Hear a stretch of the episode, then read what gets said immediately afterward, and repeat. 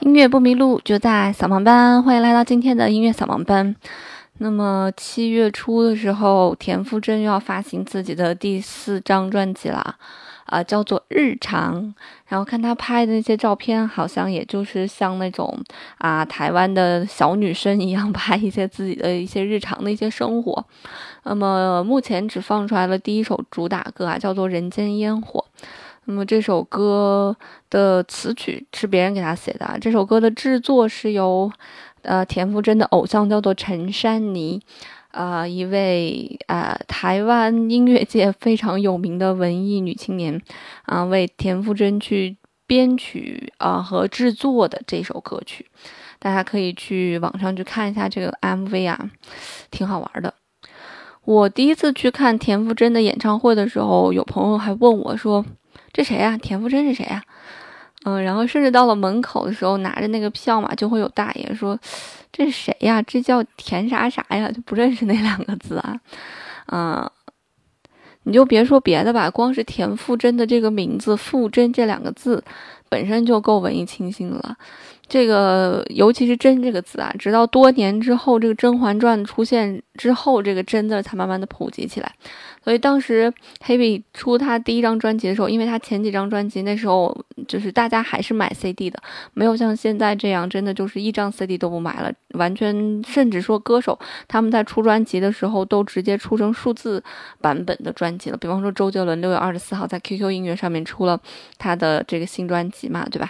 然后田馥甄在虾米音乐上面出了他的数字专辑，所以这个 CD 的专辑已经出的很少了，现在很多都是这个发数字。专辑，但是在田馥甄出第一和第二张专辑的时候，我还是确确实实买了那个 CD 版的那个专辑，就是因为当时特别特别喜欢他，他整个就是和黑笔变成了两个人，完全不同的两个风格。那这个风格。呃，很多媒体都在报道啊，说这个风格其实，嗯，就是田馥甄自己的风格，就是很甜式的一种情歌，一种文艺女青年的感觉，就是和她在 S.H.E 里面的那种走大众路线的范儿是完全不一样的，也非常的合适她。啊，很多媒体都说，在 Hebe 在 S.H.E 里面的时候，本身所有的话都被 Selina 和 Ella 说了，这 Hebe 基本上就不怎么说话，在旁边对对对，然后就可以了。呃，也是在 S.H.E 那时候，Hebe 就一整个一个形象就是一个比较高冷的一个形象，嗯，有一点点和 S.H.E 这个组合有点格格不入啊。呃，并不是那种哈拉呀、搞笑啊那种感觉啊，人家就是走了一个女生范儿。然后到了嗯，Selina 那个出了那个大的事故之后嘛，S.H.E 暂时的一个解散的时候，Hebe 出了她自己的第一张专辑，属于她自己非常小清新的一张专辑。黑笔出道的时候啊，大概是在十八岁，非常的年轻。呃，有一个出道的视频，大家可以去看啊。然后黑笔在唱那个歌，唱那首歌的时候，我忘了什么名字了，然后忘词了。整首歌可能也就不到一分钟，他大概忘了大概有三十多秒的词，然后非常淡定的啦啦啦啦啦，然后把那首歌拉完了。拉完了以后，呃，主持人好像吴宗宪就问当时唱片公司一个老板，老板就说：“我觉得他很有天赋啊，他忘词了还能这么淡定。”所以就是从那样一个比赛，黑笔开始出道了，十八岁的时候出道，一个青春无敌的美少女。然后那时候的唱片公司给 S.H.E 的很多很多歌，他们都偏向的是一种口水的流行歌。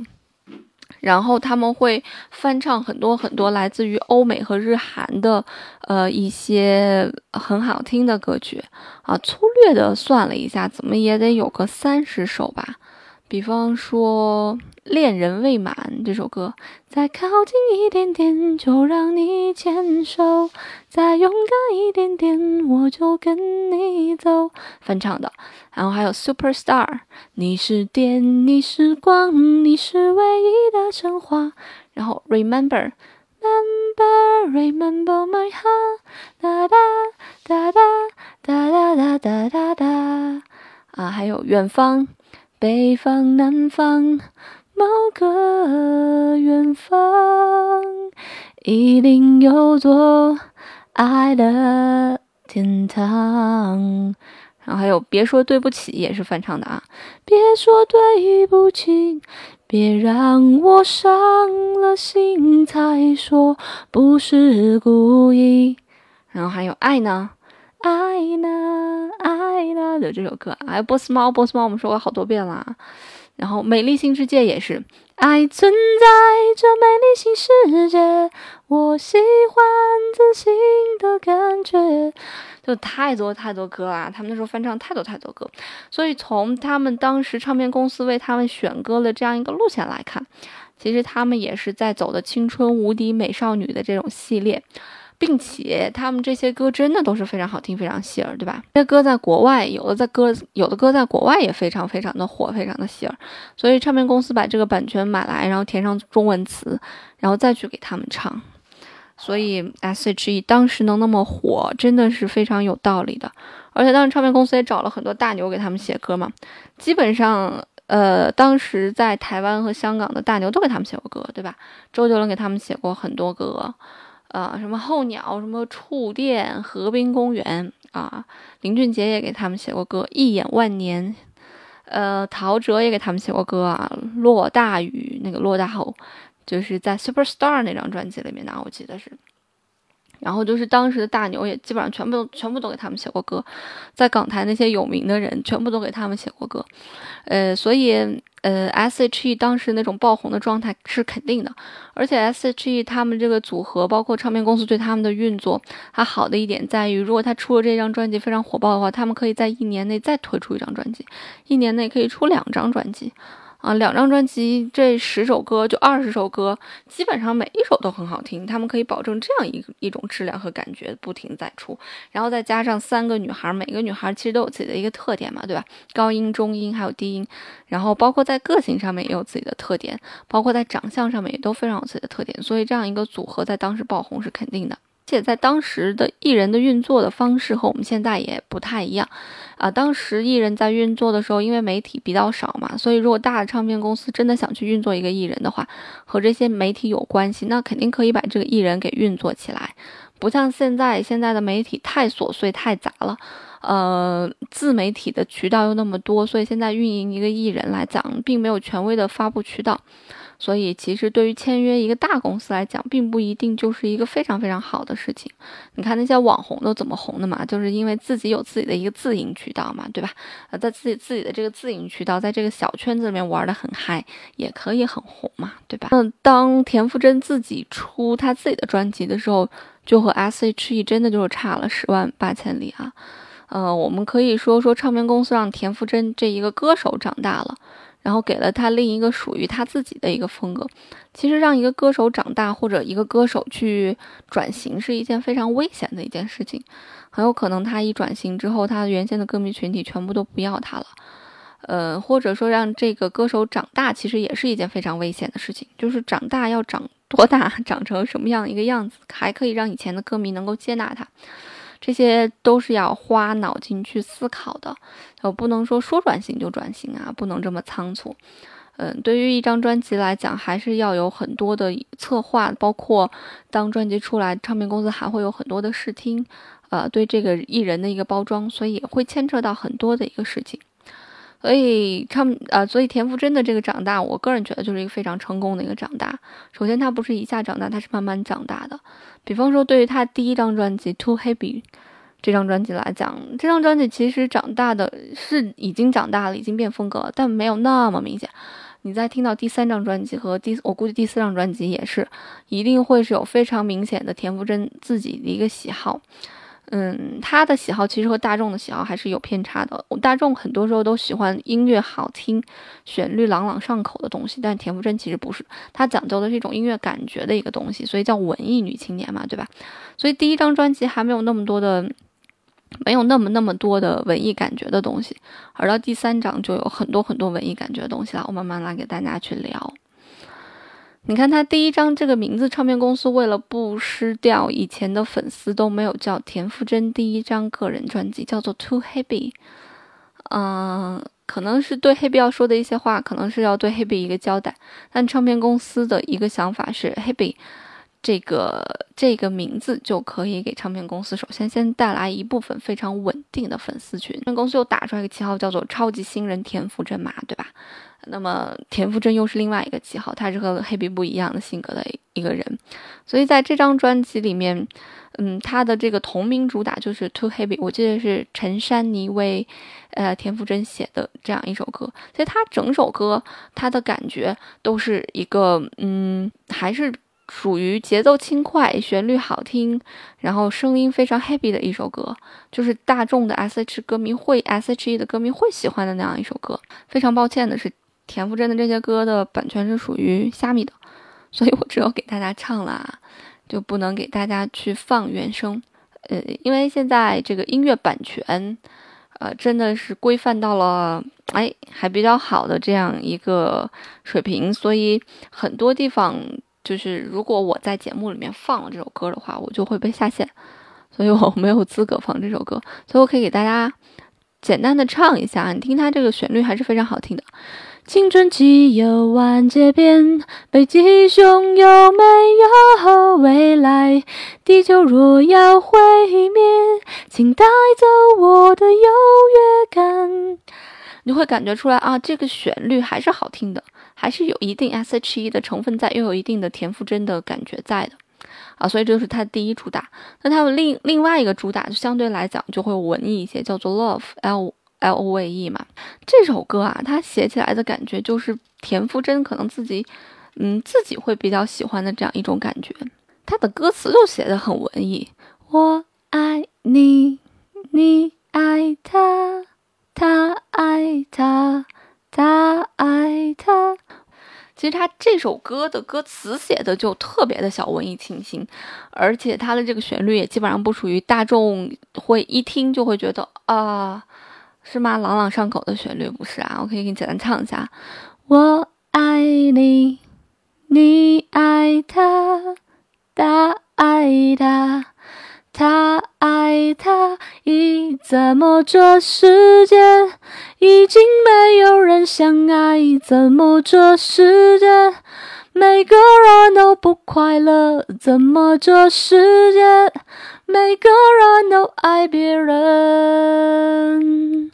不爱自己，就是这样一首歌。你觉得什么呀？他爱他，他爱他，他到底谁爱谁呀？的，所以就是完全一个在一个概念，在一种意识的一种流行歌啊。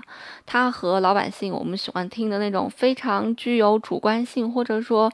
呃，非常符合我们大众心理的这种歌，它是不一样的。他没有打算再给你找什么共鸣之类的，他就是我喜欢做这样的音乐，很好玩，然后我就去做了。这是他的另外一个主打，在告诉大家，我真的是一个超级新人，田馥甄来了，我不现在不是黑笔了，我是田馥甄了。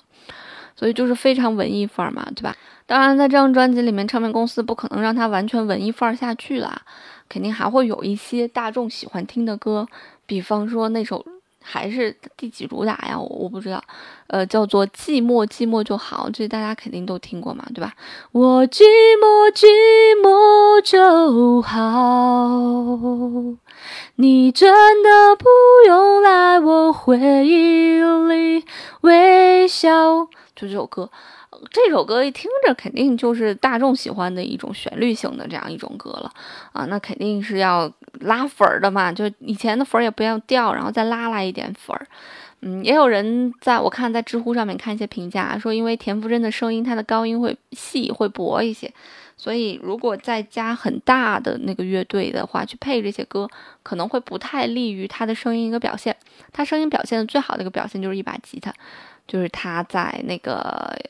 演唱会上面唱的那个舞娘啊，卢家宏给他伴奏那种舞娘的那种感觉，其实是最合适他的声音的。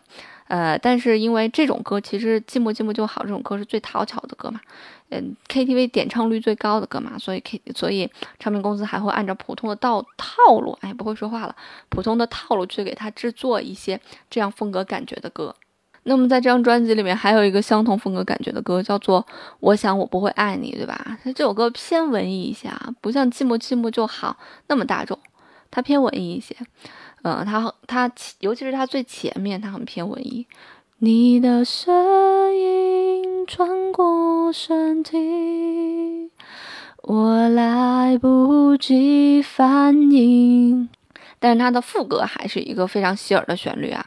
我想我不会爱你这样下去，渺小的自尊都快要放弃。很好唱，很洗耳那种旋律，所以这两首歌其实都是组成了这张专专辑当中一个洗耳旋律的一种典范，很讨巧，很讨好，KTV 大家都很喜欢点，就够啦。那么，其实，在这张专辑里面有一首歌，它的旋律写的非常非常的精致，非常的精致。这首歌叫做《你太猖狂》。嗯，这首歌的作曲人是我个人非常崇拜的一个人，叫做陈小霞。我不知道，我不知道大家听歌的有没有对这个人有一个了解。他是写了很多歌啊，陈奕迅的《十年》，还有《约定》，你我约定，这首歌是他写的。呃。陈奕迅的好久不见也是他写的，呃，还有张韶涵的看看看的最远的的地方，我要去看的最远的地方，啊，还有郭靖的想要光着脚丫在树上唱歌，全部都是陈小霞写的，所以这个人在台湾写旋律这个界里面还是非常非常有名、非常非常牛的。然后，因为我们唱片公司有人认识他嘛，说在小霞老师家里面有各种各样的吉他，就每个房间都有吉他。然后他可能在做饭的时候，在切菜的时候，他是一个主妇妈妈嘛，然后要做饭，然后他做做饭就忽然觉得啊，灵感来了，然后夸夸夸夸夸一写啊，说不定谁的一个 hit 又写出来了，这都是陈小霞老师。所以他在写旋律方面是非常有自己的一套的。而你太猖狂这首歌就是他他写的，当时特别喜欢这个旋律。他的副歌是这样唱的啊：思念太猖狂，一个冷不防，一想起你，忙碌的生活变得空荡荡。就是非常经典的一个旋律，非常精致的一个旋律，嗯，好听，但是又不腻歪啊。就是那个做红烧肉做的特别好，火候也好，油放的那个度也好，反正就是好听不腻歪这样一个程度。所以，嗯，这首歌在整张专辑里面地位也是很重的，我个人觉得。所以，他整张专辑，他这个整张第一张专辑，他的制作团队也是非常强大的一个团队。华研拿出了全华语乐坛最顶尖的团队，给呃这个超级新人田馥甄制作了这样一张专辑。然后里面有一些唱片公司想要说的话，也有一些田馥甄自己想要说的话。但是在这张专辑里面，可能还是更偏于是唱片公司想说的话多一些，而田馥甄他自己想说的话可能会少一些。那么在后续的专辑里面，田馥甄想说的话可能会，哎，更多一些。那我们在下期的节目再跟大家去聊。那么这一期节目，呃，想跟大家聊最后一首歌。我觉得，如果是田馥甄的铁粉的话，可能会听这首歌；但如果不是他的铁粉的话，可能不太会去听这首歌。这首歌就是在第一张专辑里面有一个叫做《离岛》的这首歌，离开的离岛。嗯，这首歌是林一峰写的这首歌啊。林一峰是写《遇见》的那个人，那他给田馥甄写了这样一首非常非常文艺小清新、特别文艺小清新的这样一首歌啊。他整个的那种。旋律的走向特别特别，就是你可能第一次听的时候，你会觉得这什么乱七八糟的歌呀，对吧？然后你可能会再听几遍，哎，你会觉得这种走向的歌好像也还蛮好听的啊，啊，你就会想再要去再多听几遍啊。我建议，强烈建议大家可以听一听这首非常特别、非常有个性的歌。我可以给大家简单的唱几句，这歌的歌词也非常有个性啊。我觉得这样的距离很好，就隔着一片海，互不打扰。我是一座离岛，人海边的离岛，世界和我礼貌微笑。啊，就这样，包括副歌也也特别特别。怎么会这样？我也不知道。谢谢谁为我祈祷，可是我并不困扰。谁能够决定谁怎样最好？我梳理得很舒服，不想治疗。